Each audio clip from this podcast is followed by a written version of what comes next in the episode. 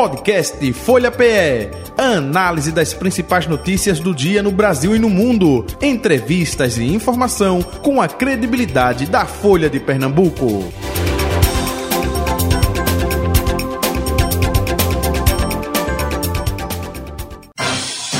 Folha Política. Segunda parte do Folha Política, desta terça-feira, 24 de outubro de 2023. Estaremos contando com a participação do deputado federal Augusto Coutinho, do Republicanos, com a gente. E também aqui na bancada da Folha FM, Natália Monte, que é repórter de política da Folha de Pernambuco. Deputado Augusto Coutinho já com a gente, é, está em Brasília, online.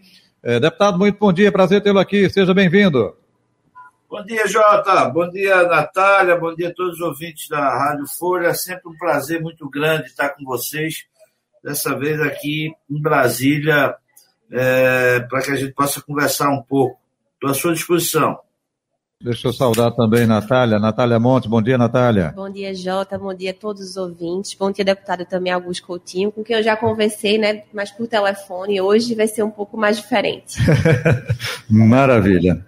Deputado, deixa eu começar com o factual. É, a gente teve a informação uh, agora pela manhã é, que o presidente é, Lula já voltou desde ontem a despachar lá no Palácio do Planalto, né? E a gente teve informação hoje pela manhã que o ministro da Defesa, José Múcio Monteiro, é, estará reunido com o presidente Lula para avaliar a possibilidade ou não de decretar uma GLO, né, garantia da lei e da ordem, que é justamente o uso das forças militares, aí, das forças armadas, é, com relação lá ao Rio de Janeiro, depois de tudo aquilo que foi noticiado, chamando a atenção não somente do Brasil, mas até fora do país. 35 ônibus incendiados, é, um trem incendiado, é, morte de um líder não é, das milícias lá do Rio de Janeiro. E durante muito tempo no governo Bolsonaro é, se falava muito, olha, a GLO, é, temos que ter o exército na rua. É, que opinião o senhor tem com relação a isso e esse fato que aconteceu ontem lá no Rio de Janeiro, hein? Não, Jota, primeiro eu, eu não falei com, nem com o Zé Múcio, nem com o presidente Lula, mas é, aposto que isso não vai acontecer. A GLO é uma coisa muito grave, muito séria, é uma coisa muito, muito profunda para acontecer, e não é o que está acontecendo no Rio, que é muito grave, mas já aconteceram outras diversas vezes, apenas a, a milícia está se rebelando com a atuação do Estado. E não tem o menor sentido, eu tenho total convicção que o presidente não, não, não faria uma GLO, não tinha nenhuma possibilidade disso. Você ter, a gente teve o episódio de, do dia 8 de janeiro, que foi bem mais grave do que isso, porque era um atentado contra a democracia e não foi, naquela ocasião, e muito bem, é, no, na, no, meu entender, pelo presidente, ele não é, é, revogou ou ele não avocou a GLO. Então, eu acho que isso é completamente descartado. Como é também que eu ouvi agora pela manhã que o, o próprio presidente disse que não, não faria intervenção nenhuma no Rio, que está certo, no meu entender. O que ele tem de fazer, sim, é, são os ministros, tanto o Zé Múcio Monteiro da Defesa, como o ministro da Justiça, Flávio Dino, que colocar o Exército, a Marinha e a Aeronáutica à disposição do Estado do Rio de Janeiro, e a, o Ministério da Justiça, a Polícia Federal e a Polícia Rodoviária Federal, o que me parece que já foi feito. Na verdade, essa questão do Rio de Janeiro não é uma coisa nova, é uma coisa muito antiga né? Uma coisa que vem se é, é que infelizmente o, o, estado do Rio de Janeiro é um estado que em alguma, algum, algumas localidades está dominado ou pela milícia ou pelo tráfico. E aí quando tem a, a, a, o enfrentamento da polícia, do, do, eu diria do estado como um todo, para coibir isso, há, há essa reação, existem essas reações. Então eu acho que me parece que o governador do, do, Rio de Janeiro, por tudo que eu tenho visto, ele está, é, de fato, é, é, eu tenho gostado muito dos posicionamentos dele, ou seja, reafirmando a, a, o Estado, porque o, o, cidadão de bem precisa sentir que o Estado funciona, que as leis funcionam, que, né, que a gente, apesar de ter esses episódios, ou seja, do crime organizado e das milícias, a gente ter a consciência e o sentimento de que o governante tem o domínio, ou seja, ou pelo menos nas ações que vão ser feitas para coibir é, esses, esses malfeitores. Então, eu acho que, é, de fato, para finalizar a pergunta, eu não acredito nenhuma possibilidade, sou capaz de apostar que o presidente avocaria a GLO. É, deputado Augusto Coutinho, é, a governadora Raquel Lira está aí em Brasília, né? É, encontro dos governadores, é, governo federal, enfim. E o senhor, junto com o deputado Carlos Veras, é, terá um encontro com a governadora é, amanhã, não é isso? É para tratar de quê, deputado? Na verdade, Jota, não, não é, é, a, a, governadora nos pediu, a minha Carlos Vera, para que mobilizasse a bancada para um almoço amanhã no hotel, é, um hotel aqui em Brasília. Né? Então, a, a chamar a bancada, certamente é, ela já fez uma prévia desse almoço, em outro almoço há um mês e meio, dois meses atrás, mostrando os projetos estruturais de Pernambuco, que alguns deles têm toda a, a relação, ou seja, com a bancada federal, que a gente já vem atuando, não só no mandato da governadora Raquel, mas desde o mandato do governador Paulo Câmara, como, por exemplo, a Transnordestina, a Escola de Sargentos, é, é, a, a, duplicação da 423, a, o reinício da obra da 104, mas também, certamente, a governadora vai trazer o que é também é, é comum e todos os governadores fazem, é, as prioridades das suas emendas das obras para que possam receber recursos federais por parte de emenda de bancada. Então está marcado bancada aqui pernambucana, é isso, né? Como é, Jota? É, é, amanhã, então, um almoço com toda a bancada é pernambucana, não é isso? Toda a bancada do, do, do Estado. Nós vamos nos reunir é, a pedido da governadora para que a gente possa é, é, ouvir exatamente, como eu falei, esses projetos estratégicos do Estado, os interesses e o que a bancada pode ajudar. Eu sempre costumo dizer, Jota, que nós temos aqui em Pernambuco uma uma condição é, é, de muita união quando os interesses são de Pernambuco, independente de, de, partidos políticos ou de alinhamento ou não com o governo. E então isso é a prova, por exemplo, esse ano a governadora já teve é, empenhado e pago já 30 milhões de reais de recursos que a bancada federal colocou para o Estado é, um, é relevante, é um dinheiro importante que a bancada sempre é, faz isso, ou seja, envia duas, duas emendas ao, ao governador do estado, seja ele é, quem, quem seja ele no, no, no, no mandato, e, é, e uma para o prefeito da capital, é, o prefeito do Recife. Então a gente está mantendo essa tradição com a governadora Raquel, e, como falei, certamente ela vai tratar sobre isso na reunião de amanhã. Deputado, o senhor falou sobre a tradição né, de relação entre a bancada federal pernambucana e os governadores de Pernambuco. Isso esteve com a governadora Raquel Lira é, para falar sobre o anúncio né, do novo terminal de container lá no Porto do Suape, juntamente também com o ministro Silvio Costa Filho. Mas, além da tradição da bancada federal de se relacionar com os governadores do Estado, como é que é no seu diálogo com a governadora Raquel Lira? Institucional. Institucional, Natália. É, eu não apoiei a governadora é, nem no primeiro nem no segundo turno, portanto, não sou da base do governo assim como o deputado Silvio Costa Filho. É, nós do republicano, digo, isso é uma posição do partido. Né? Então, a gente tem uma, uma relação muito boa, mas institucional, unicamente institucional.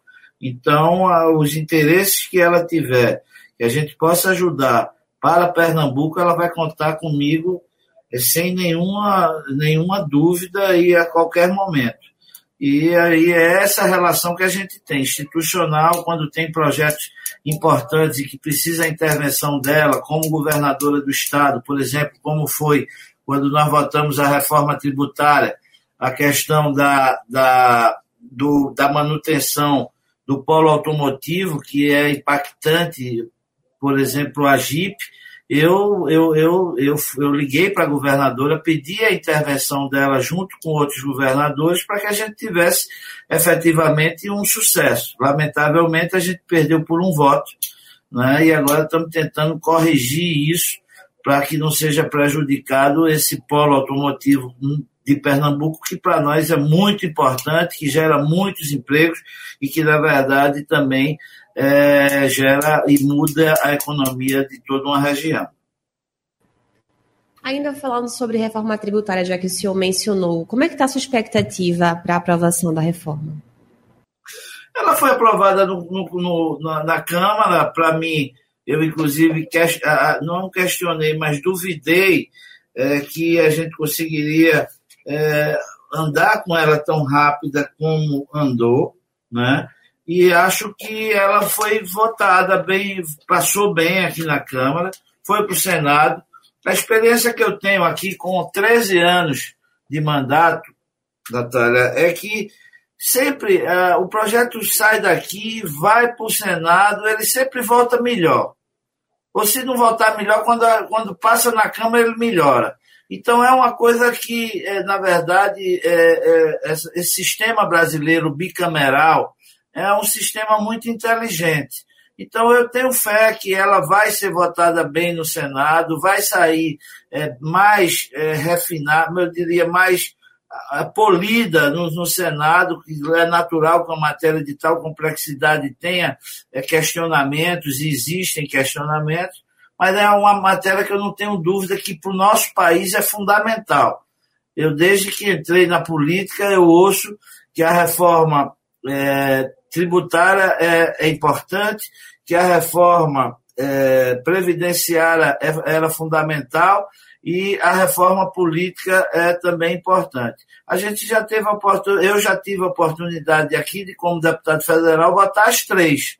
Né? Muitas vezes as pessoas até questionam a questão da, da reforma política e volta reiteradas vezes com essa questão. Não, eu preciso de uma reforma política. Poxa, a gente já votou todas as questões da reforma política aqui. A gente já votou voto distrital, sim ou não, acabar com a reeleição, sim ou não. A gente já votou é, todas as matérias polêmicas, ou seja, voto, voto, é, voto impresso, sim ou não, voto majoritário, sim ou não. Então, muitas matérias a gente já votou. Não teve maioria em muitas delas e por isso não teve consenso, o que é natural.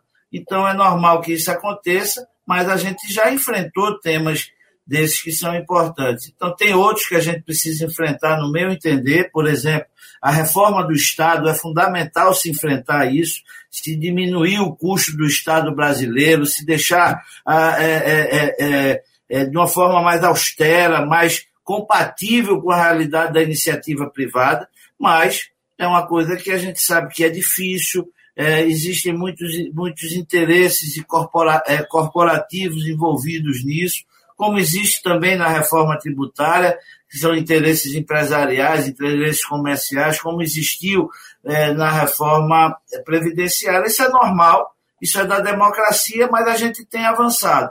E eu acredito que agora, eu espero que esse ano a gente consolide a reforma tributária para o nosso país, que é importante, inclusive uma sinalização para a economia do mundo.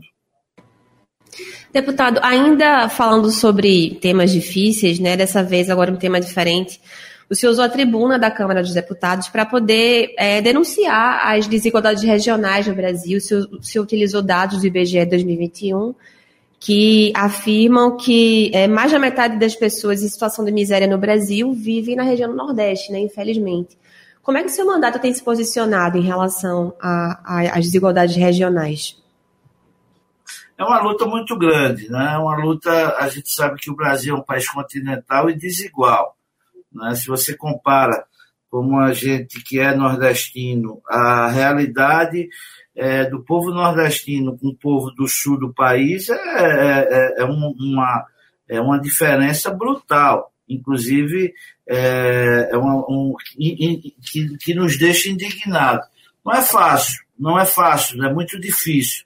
Né? Essa questão, por exemplo, do polo automotivo, é, é um exemplo disso. Ou seja, a gente tem, para você ter uma ideia, Natália, hoje o sul do país tem 51% dos benefícios fiscais do, do país. Todos os benefícios, 51% está no sul. Nós que somos o mais pobre, é que tínhamos de ter a maioria dos benefícios. Né? Quando a gente tem um benefício do polo automotivo, que emprega 5, 17 mil pessoas, que vai investir até 2032 5 bilhões de reais na região. A gente chega, houve um lobby muito grande, uma força muito grande por parte é, de São Paulo, uma mobilização grande das montadoras do sul do país, que não queriam que a montadora que, que foi para o Nordeste, que foi para Pernambuco, ela tivesse esse benefício. Conseguiu, infelizmente, faltou um voto, nós precisávamos ter 308 votos, só tivemos 307. Né? Lamentavelmente, eu, eu, todo dia lamento isso, é, mas é, a, aconteceu. Né? Aconteceu e agora a gente está tentando reverter. Então, para você ter uma ideia, veja, a gente não tem, você só tem é, é montadora de carro, você só tem é, em Pernambuco e na Bahia e no centro-oeste. O resto é tudo no sul do país. Né? Então você, você veja como é. E eles se mobilizam para tirar o que é nosso. Ou seja, para tirar um benefício que é nosso, que a gente conquistou para trazer a empresa para a nossa região. Isso é revoltante. Isso é de deixar-se indignado. Mas esse Brasil é assim.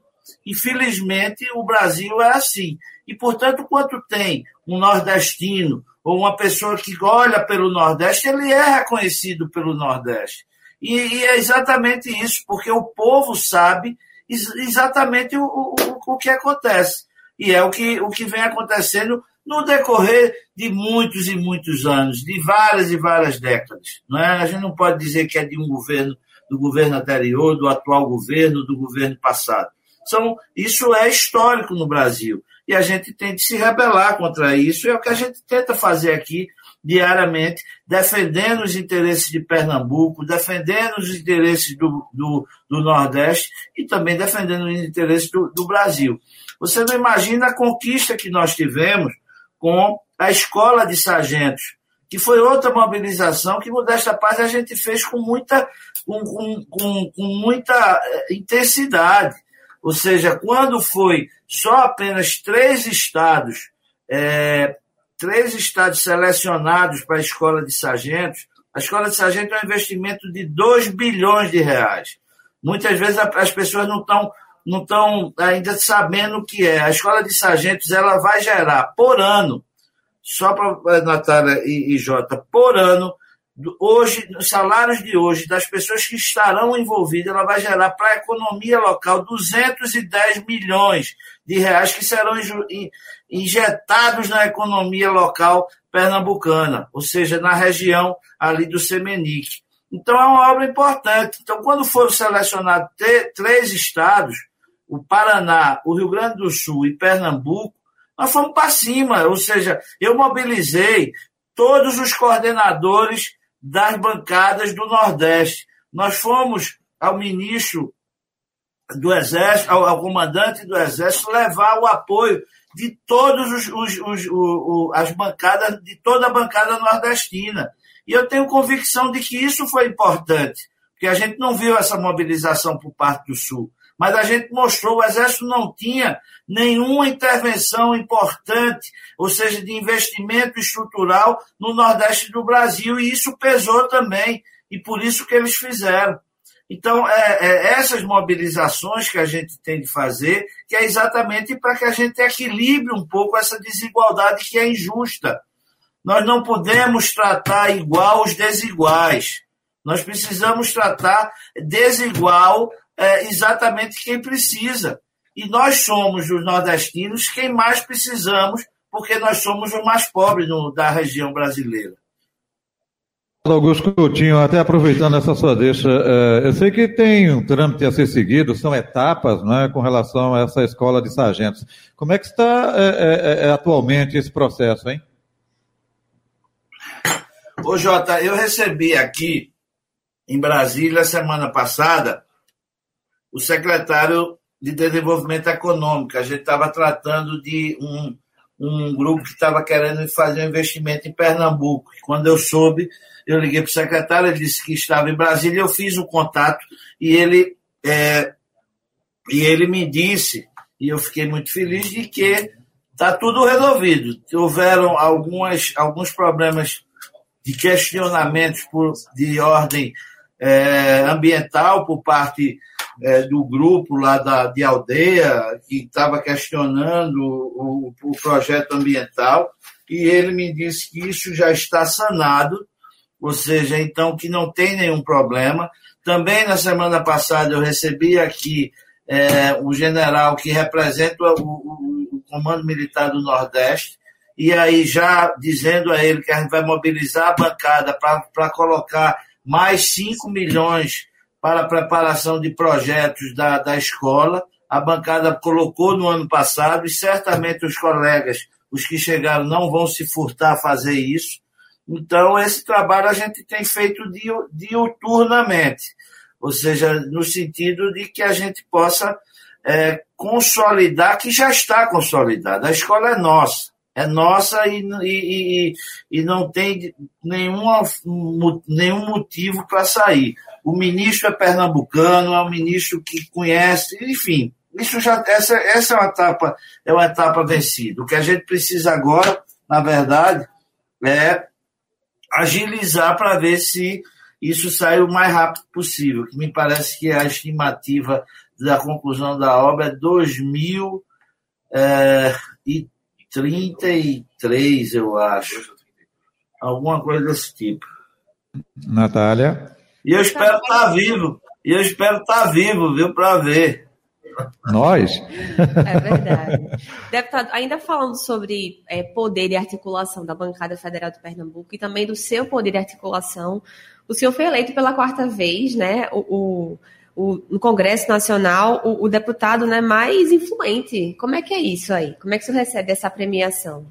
Essa Não, Natália, eu fico feliz. Para mim, realmente é, é, assim, muito gratificante. É o trabalho que a gente faz sempre aqui no Congresso Nacional, com os interesses do Brasil, defendendo o que a gente acredita. Acima de tudo, como falei, defendendo Pernambuco e o Nordeste. Então, é, é, é para nós, assim, um motivo de muita, muita é, eu diria que é orgulho do trabalho que a gente faz e ver que está dando certo e aí nos dá mais vontade ainda de continuar a fazer. E é por isso que eu estou aqui sempre nas segundas-feiras e fico até as quintas. Né? E sexta-feira vou para Recife e final de semana visitar bases. Então é assim o, nosso sistema de trabalho, mas eu fiquei muito feliz por ser, ter esse reconhecimento mais uma vez. Augusto Coutinho, é, a gente está vivenciando né, uma discussão muito é, grande e recente com relação ao que cabe ao STF, ao que cabe ao Congresso Nacional, e aí é falado de que o STF está querendo legislar. E ontem mesmo, quem esteve com a gente aqui na bancada da Folha FM foi a senadora Tereza Leitão, e ela uh, também pontuou não é, com relação a essa discussão muito ampla. E aí até eu disse, olha, mas em muitos casos, não é defendendo o STF, mas em muitos casos o STF julga solicitações de partidos. Né? É, pessoal entrou com requerimento, opa, o STF tem que decidir sobre aquele assunto. PT, republicano, só um exemplo aí do que acontece. O senhor tem um projeto de limitar essas ações no STF, é isso, deputado Augusto Coutinho? Exatamente, Jota. Você pontuou muito bem com competência é, essa questão. Não tem dúvida que o Supremo Tribunal Federal está é, exacerbando as suas, é, as suas funções, né? Estão abusando, inclusive, disso. Então, a gente é, precisa, cada poder precisa ter o um controle e um, um reagir quando o outro está tá exagerando na, nas questões. Isso tem deixado indignado a todos nós brasileiros. Mas muitas vezes essa culpa é nossa. E eu digo isso aqui na casa. A culpa é nossa porque os partidos políticos, os partidos têm partido de direita e de esquerda, é, é, é, e tem dois partidos, um de direita e outro de esquerda, que, que entra no Supremo quase que toda semana com processo, não é? com a questão de ADI. Então, isso é também um abuso.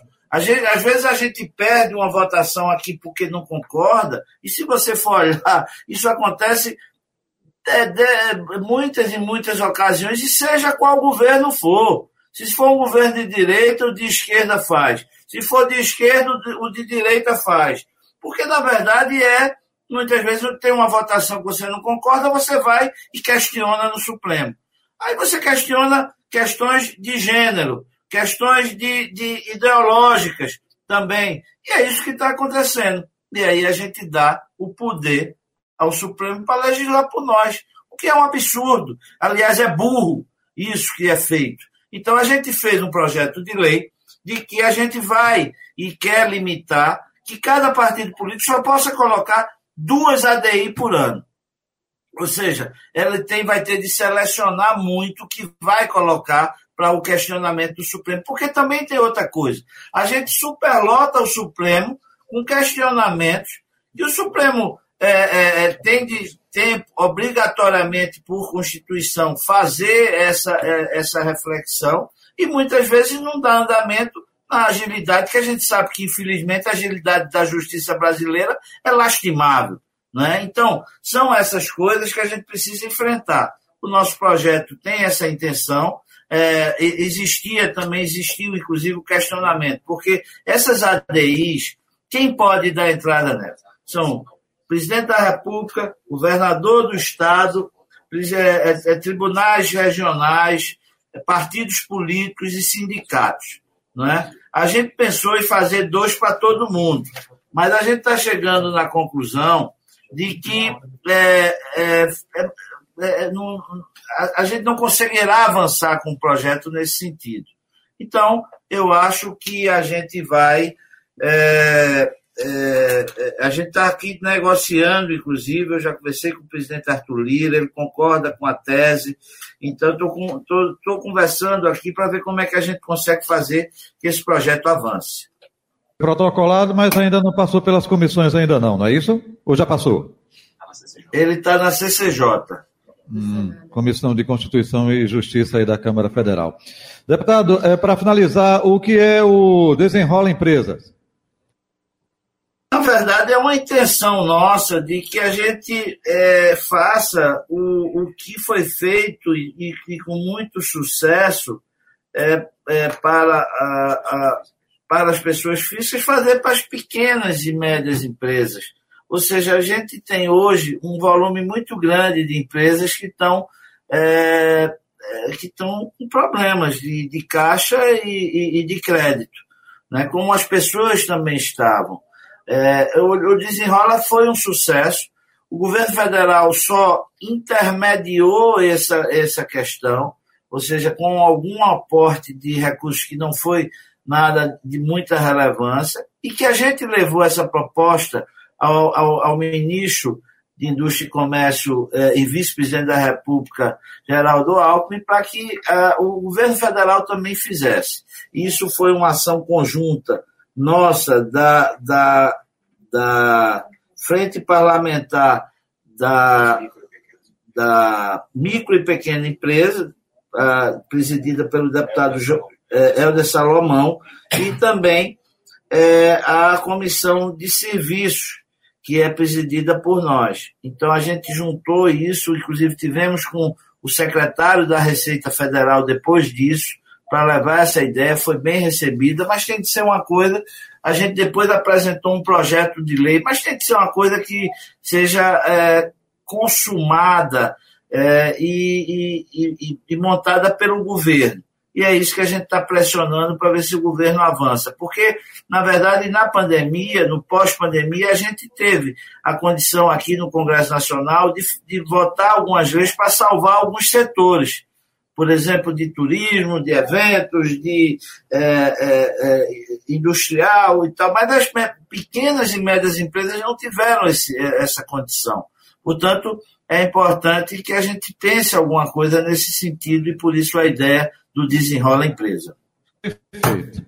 Deputado Augusto Coutinho, muito obrigado pela atenção de sempre aqui com Folha Política da Rádio Folha, viu? Saúde e paz, um abraço. Bom almoço amanhã, junto com a bancada e a governadora Raquel Leira. E até o próximo encontro. Um abraço, meu amigo. Tudo de bom para você. Tchau.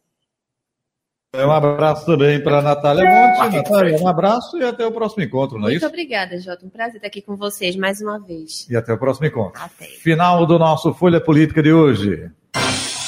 Folha Política. Podcast Folha PE. Análise das principais notícias do dia no Brasil e no mundo. Entrevistas e informação com a credibilidade da Folha de Pernambuco.